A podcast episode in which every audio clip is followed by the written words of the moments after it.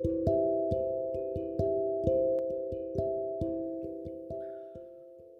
い。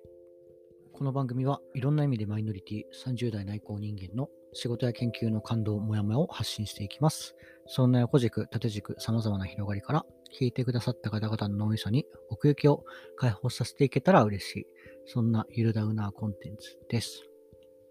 はい。ということで、今日、今回はですね、まあタイトルに多分バッドモードって入ると思うんですが、ちょっとね、あの、なんか good モードではないなっていう感じがありつつなんですけど、まあ、それはそれでなんかいい、いいかなっていう感じで、まあ、ゆるダウナー、ダウナーなんで、アッパーじゃないから、もともと。まあ、ある意味なんか横立てラジオ的なモードとも言えるかもしれないんですが、はい、まあそんな感じでやらせていただこうかなと思います。そう、なんかもうちょっといろいろ考えようかなと思ったけど、まあこれはこれでやろうかなっていう感じで、そう、まあなんかね、あのノルマみたいな感じ に感じてしまうと、あの、やりづらいっていうのはよく言ってるんですけど、はい。まあ、気楽にやれるのが一番で、はい。まあ、多分なんか辛くなったら、また多分休むので、はい。それはそれで多めに見ていただければと思います。ということでね、まあ、まずはね、えっ、ー、と、まあ、ちょっと絶賛レポート中って感じで、この1週間で8000字まあ、8000字ってどんだけだよって感じですけど、まあ、原稿用紙400枚だったら20枚ぐらい。まあ、それ別に一つのレポートじゃなくて、1600字みたいなやつが、えー、っと、何個かあるっていう感じで、まあそれはね、そもそも自分が、あの、過去にやんなきゃいけなかったものを最終的に、えー、っと、ここまで貯めてしまったって、あと先延ばしにしてしまったっていうだけの話で、他の同級生とかはもう4月とかに、去年のね、4月じゃないか、なんか5月、6月ぐらいで終わらせてる方もいるんですが、そうで、まあね、なんかま、まあ別にまた進級してからやればいいやとか思っていろいろ見てみたら、ななんだか、あの あれこれもしかしてやんないと来週、え？来年の卒業、卒業じゃないな、なんか修士研究に入れないんじゃない？みたいなことがあって、そう急いでやったっていう感じですね。で、まあもともと2週間ぐらい、えっ、ー、と、用意してて、本とか読んでたんですけど、課題本とかね。そう、でも今週に入って、ちょっと月曜、火曜は仕事で、夜は使えなかったんで、まあ、水曜からノルマを決めながらやってきたんですけど、結構1日1500文字ずつぐらいやれば、まあ、締め切り1日前に終わるかなっていう感じで、そう、でも1日3時間ぐらいしか使えなかったから、まあ、時速500字とかで僕なんか、インスタとかツイッターとかに書いてたんですけど、なんかインスタで残り何文字みたいな実況したりしてたんですけど、うーん、そう。で、結局でも、まあ、金曜日の夜の時点で8000字は書き終わって、まあ、ただ、すごい内容がすごい浅いし、全然文章になってないところが結構あるから、まあ、それを今日やろうとか思ってたんですけど、まあ、まだちょっと残ってるんで、夜やろうかなと思います。かなそう。でもなんか、やっぱりね、計画を立てて、それなりに遂行するっていうのは、結構自分は、そういうのが好きなんで、計画的にやるみたいなのが、めちゃくちゃ効率的にできたかなっていうのはあるんですけど、まあ、ある意味なんかその、効率化みたいな指標というか、そういう価値観から、なんか別の価値観にシフトしたいな、みたいな、あの、研究をしようと思ってるのに、なんかそこを、そこを目的にしてるのに、なんか効率化に結局走っちゃってるな、みたいなところが、すごい自己矛盾を感じましたね。そこをなんかもやもやしながらやってましたが、はい。まあでもね、まあ家庭、その過程でね、まあなんか効率的にやんなきゃいけないところっていうのはもちろんあるので、自分、自分がだらけていいっていうふうに、それをしちゃう研究はかわいそうかもしれないんですけど、まあそうね。まあだから、とりあえず、やんなきゃいけないことはやんなきゃいけないんで、はい。やりましたっていう感じかな。まあそうです。だからそのレポートに結構追われてるっていうのが、あ、一つと、あとね、もう、まあ今回3つぐらいトピックが あって、で、もう一つは引っ越しがあるんですけど、まあそれもね、まあ今の部屋4年住んで、で、また別の部屋に引っ越すんですけど、なんかやっぱ先延ばし癖があるからいろんな手続きをね、なんか後回し後回しにしてたら、まあ、ひ、うんと、引っ越す日から解約する日までなんか10日間ぐらい、あの、なんだ、く無駄にあの家賃を払払わなきゃいけない 期間が発生したりとか、今の部屋ね、もう住まないのに、引っ越した後にも、うーん、まあ、その解約が何日前までにいなきゃいけないっていうのをギリギリまで言わなかったら、なんかそういうのが発生しちゃったりとか、あと、うーん、あの、電気とかガスとかも移行しなきゃいけないんだけど、なんかそういうのも後回しにしてたら、まあそんな次の日とか今日とか、まあ電話したらできるのかもしれないけど、ネットだと3日前までに連絡してくださいとか言ってあって、まあもうその3日以内なんですけど、引っ越しが。だから引っ越してすぐには、荷物を移動したすぐには電気とか通じてないから、え、どうすんだろう？まあ会社に行くか、その時は。今考えたら、あれ？この部屋、今の部屋はテーブル、机も何もなくなるんじゃんと思って。はい。でもあっちの部屋は電気ついてないし、なんか、どっちもど、どっちも何もできない部屋になっちゃうなと思いましたが。まあね。うん、そう、だからなんか、基本的になんかフリーランスとかすごいできないなって思うのは、いろんな期日とか、そういうのを全部自分で管理しなきゃいけないっていうのが、多分無理なんで、マネージャーがいないと無理だから、まあ、マネージャーとかね、秘書的な人をなんか雇いつつのフリーターとかの人っているのかなまあでもそういうサービスとかありそうですよね。エンジニアとかなんて、割とそういう人とかいそうだからな。はい。まあ、ちょっと話はそれましたが、まあそういう引っ越しもありつつ、でもやっぱりね、その自分のなんかうっかりしてるとか爪の甘さみたいなのがやっぱり露呈したなっていうか、そう、基本的に僕爪が甘いから、なんか前もね、10年前ぐらいに、あの、大学生で引っ越した時も、なんか、やっぱ手続きが遅れて、払わないでいい家賃を、なんかね、その契約だと丸々1ヶ月分ぐらい、あの、2日間ぐらいしかその月にまで超過してないのに、契約だと1ヶ月も払ってくださいみたいな感じになってて、で、その時の家賃ですけど、別に今考えたって普通に高い金額ですけど、そう、それをなんかどうしても払いたくなくて、いろいろ消費者センターとかにも、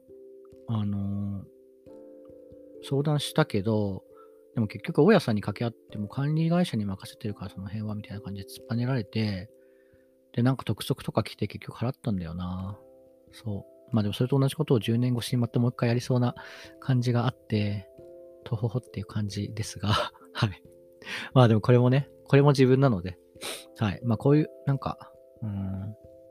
なんだろうね、こういう性格だからあんまりいろいろ考えないで済んでるっていう側面もあると思うんですけど、まあでもやっぱりそれをね、あの、その、あのメリットと、何？デメリットは表裏一体だと思うんですけど、はい。またそこでね、まあなんか別に金銭で済むからいっかってところもあるんですが、うん、あとね、ちょっと身体的な 変化で言うと、なんかね、最近、あの、左の、まあ、なんか心臓のあたりが痛いなっていう、痛いなっていうか違和感があるなっていうのがあって、うん、で、何してると痛いってちょっとなかったんですけど、でも、なんか押すと痛いなっていう感じがあって、まあ、医療系の友達とかに相談したら、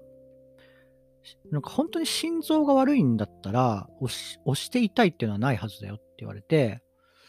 うーん、あ、じゃあなんか肋骨とかかなとか思って、まあ、肋骨も肋骨で仮に折れてるんだとしたら、それが心臓とかに刺さったりしたら大ごとになると思って、そう。で、病院に行ったんですよ。今日、まさに今日ね。土曜日だったんですけど、土曜日にやってる病院で少ないから、あのね、3時間待ちましたね。てかむしろ最初行ってレントゲン取って、その、お医者さんと会うまでには結局3時間かかったって感じかな。なんか一回ちょっと出て、ファミレスで時間潰して、だからレポートやって、で、また戻るみたいな感じでやったんですけど、で薬もらうまでに、だから結局3時間、ちょ、4時間弱かかりましたね。うん、まあでもそれだけ、はい、あの 困ってる人がいるってことなんですけど、で、レントゲン見たら、やっぱりなんか、折れてはないけど、ひびが入ってるって言われて、で、なんか原因もそんなにわかんないんですよね。なんか強強く何かしたっていうわけじゃなくて、まあ多分疲労骨折だっていうふうに言われたんですけど、うん、まあ思い当たることがあるとしたらジムのトレーニングかなっていう感じで、うん、まあなんかね、そう、多分、なんかフォームが良くなかったのか、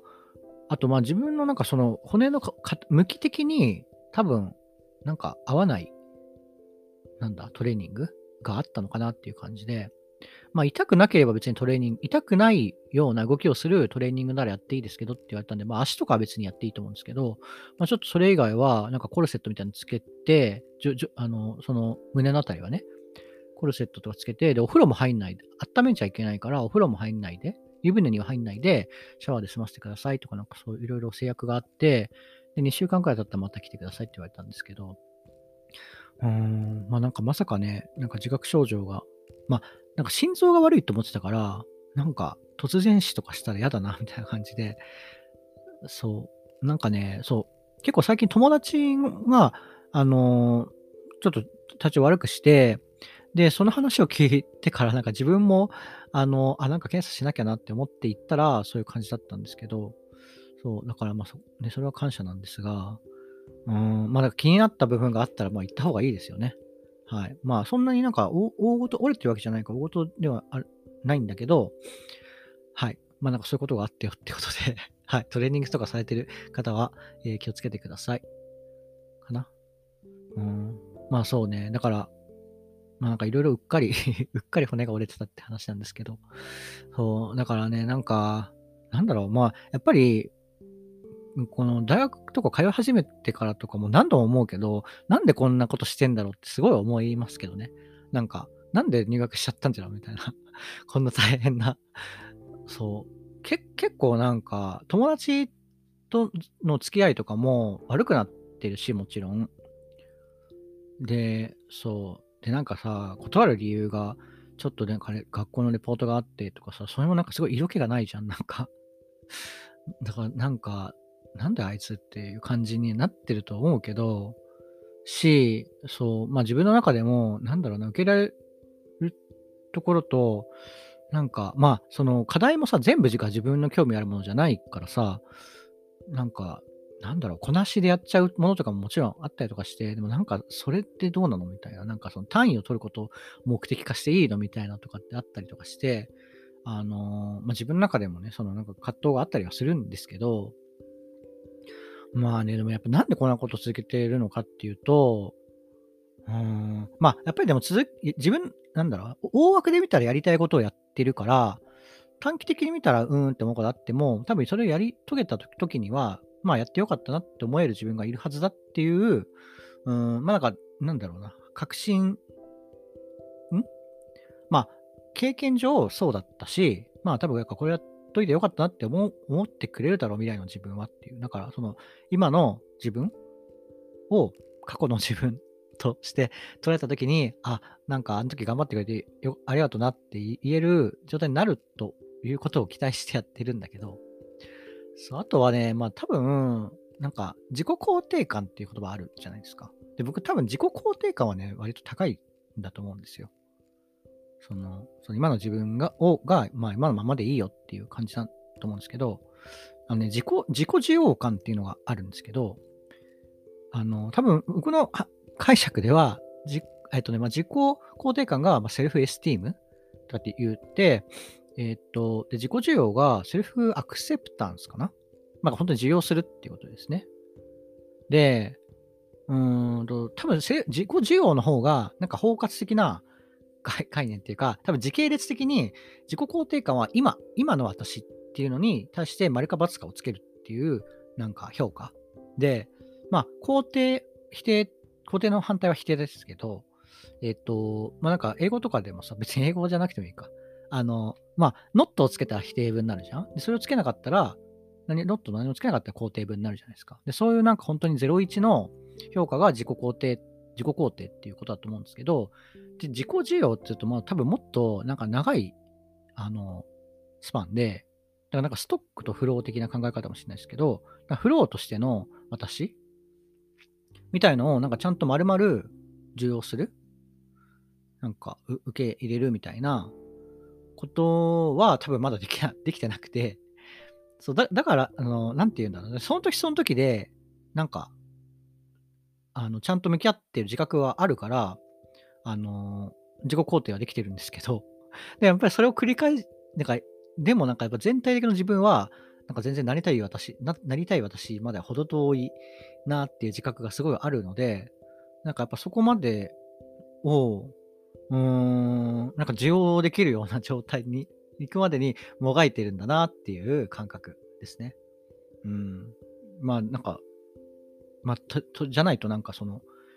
うーん、なんか力学が説明できないっていうか、はい。まあ、なんかモチベーションはそこなんじゃないかなっていう感じです。まあね、それがゴールがあるのかわかんないですけど。はい。あそう。まあだからそういうことでね、なんか、ちょっといろいろ悩んでいるとこだったんですが。はい。まあ、ということでね、その、あの、まあ、多分、あの、まあ、宇多田ヒカルのね、バッドモードっていう曲があるじゃないですか。去年出てて、まあ、あれって本当に、その、だから、モードみたいな感じで、あの、マナーモードとかさ、バイブモードみたいなのあって、それの、 bad の時が、 bad 入っちゃった時が bad モードだみたいな感じの歌らしいんですね。そう、だから、まあ、うーん、まあ今、まあなんか bad モードよりかもみたいな。完全 bad ではないがという感じかもしれないですけどね。そう。ってことで、ちょっと今回は宇多田ヒカルの BAD モードを 2番で語る宇多田ヒカルのコーナーはバットモードを紹介したいと思います。はい。で、えっ、ー、とね、結構この歌は、なんかサビが1回しかないのかな。はい。まあちょっといいや、2番、こういう歌詞ですっていうとこですけど。えっ、ー、と、あ、でもね、これ、まあいいか。ちょっとあと1話、1話にも触れますが、えっ、ー、と、これですね。はい。メール無視して、ネトフリでも見て、パジャマのままで、ウーバーイーツでなんか頼んで、お風呂一緒に入ろうか。すごいなんかこう、あれですね、手でイン踏んでいたんだってこんなに。なんか、詩として読むとわかりますね。と、えー、なんと自問自答した。誰でもこんなに怖いんだろうか。二度とあんな思いはしないと祈るしかないか。今よりもいい状況を想像できない日も私がいるよ。はい。ということで、まあなんか、大切な人が、うーん、そのバットモードに入っちゃったみたいな感じの、入っちゃってるっぽくないみたいな、どうしたっていう感じの歌だと思うんですけど、うん、そうそうそう。で、なんか一番に、えっ、ー、と、まあわかんないけど、君のことを絶対守りたい。絶好調でも、バッドモードでも、君に会いたいっていう曲はあ君に会いたいで、I can't let you go, I just want you more in my life で、絶好調でもバッドモードでも好き度変わらないっていうのが一番のサビなんですけど、そう、まあ、うーん、まあなんかそのままですよ、かね。結構でもこれシンプルな歌だし、なんか曲自体も、なんだろう、なんかリズムとかはちょっと変わってるかもしれないけど、なんか、まあ、いいか、ちょっと曲の、曲のことに触れるとあれなので、はい。まあ、歌詞、歌詞でいくと、まあなんか本当にこれ、これ以上ないよねっていう感じな気がするんですけど、まあ2番は、メール無視してネットフリーデモとか、ウーバーイーツとか、なんか、宇多田ヒカルはその固有名詞を入れるのが好きって公言してるんですけど、まあ、あのコロナ禍とかもあったりしたからかな。そういうの入れて、うん、まあでもね、メール無視してネットフリでも見て、パジャマのままでウーバーイーツでなんか頼んでお風呂一緒に入ろうかってもう、ハッピーですよね。これでいい、これでいい、これがいい、これでいいっていう感じ。うん。はい。まあなんかもうなんか僕も、はい、もうなんか全部 ルール無視して、バーって、もうなんかね、このラジオとかもさっさとやってとか思うけど、まあね、まあでも、なんていうか、そのルール通りに ややるとか、まあ自分、うん、まあでもこれもやっぱ聞いてくださってる方がいるからやれるっていうのはあるんですけど、はい。とか思いつつもね、まあでもね、いろんな、なんていうかね、その、その、うん、その時その時の評価だけじゃなくて、やっぱりなんか長期的な視点も必要だろうなっていう感じがあるとは思うので、はい。まあでもね、まあいろいろ、あの、全部本気でやっての結果でこれなんで、はい。まあこういう人生なんだなっていう感じですね。はい、もう、あとまあ性格的にいろいろうっかりとか発生しちゃうけれども、まあ、それがね、この、まあこの今の世の中で、で、この堀部という体を、この体に宿った この体を使う上でのコストなんだなっていうふうにね、そういううっかりとかをね、そう、コストなんだっていうふうに考えることにして、まあ、あの、それでプラマイ取れてるんだっていうふうに納得することにします。はい。まあね、あの、ちょっと前回文人の話をしたりとか、で、あの、ワンラストキスっていう えっと、宇多田ヒカルの歌の、あの、撮影は、なんか自分の、あのなんか、なんていうの、ホームビデオ、ホームビデオって言わないか。自分、まあでも子供にカメラ撮ってもらって、で、自分の顔を撮影してもらったみたいな話をしてて、で、あのー、で、改めて見てみたら、子供と対峙してる時の自分ってこんな顔してるんだっていうのを発見できたみたいな話を、ヒカルさんされていて、えー、っと、まあ、その話と文人をなんか、組み合わせたりとかしようと思ってたんですが、はい、もうちょっと今回は、あの バタンキューということでお開きにします。はい。ちなみに明日はね、なんか、あの、堀部を囲む会っていうのが あの発生するんですけど、はい。また来週、そんなお話ができたらいいかなと思います。はい。ということで、えっ、ー、と、皆さんもね、まあなんか good モード、 bad モード、それぞれの方いらっしゃると思うんですが、はい。まあ、でも、あの、楽しくね、生きましょう。うん、いつか、いつかね、まあ、グッドモードあるはずで、なきゃいけないうんだけど、はい。ということで、今回は、ぶりの、えー、堀部でした。ありがとうございました。バイバーイ。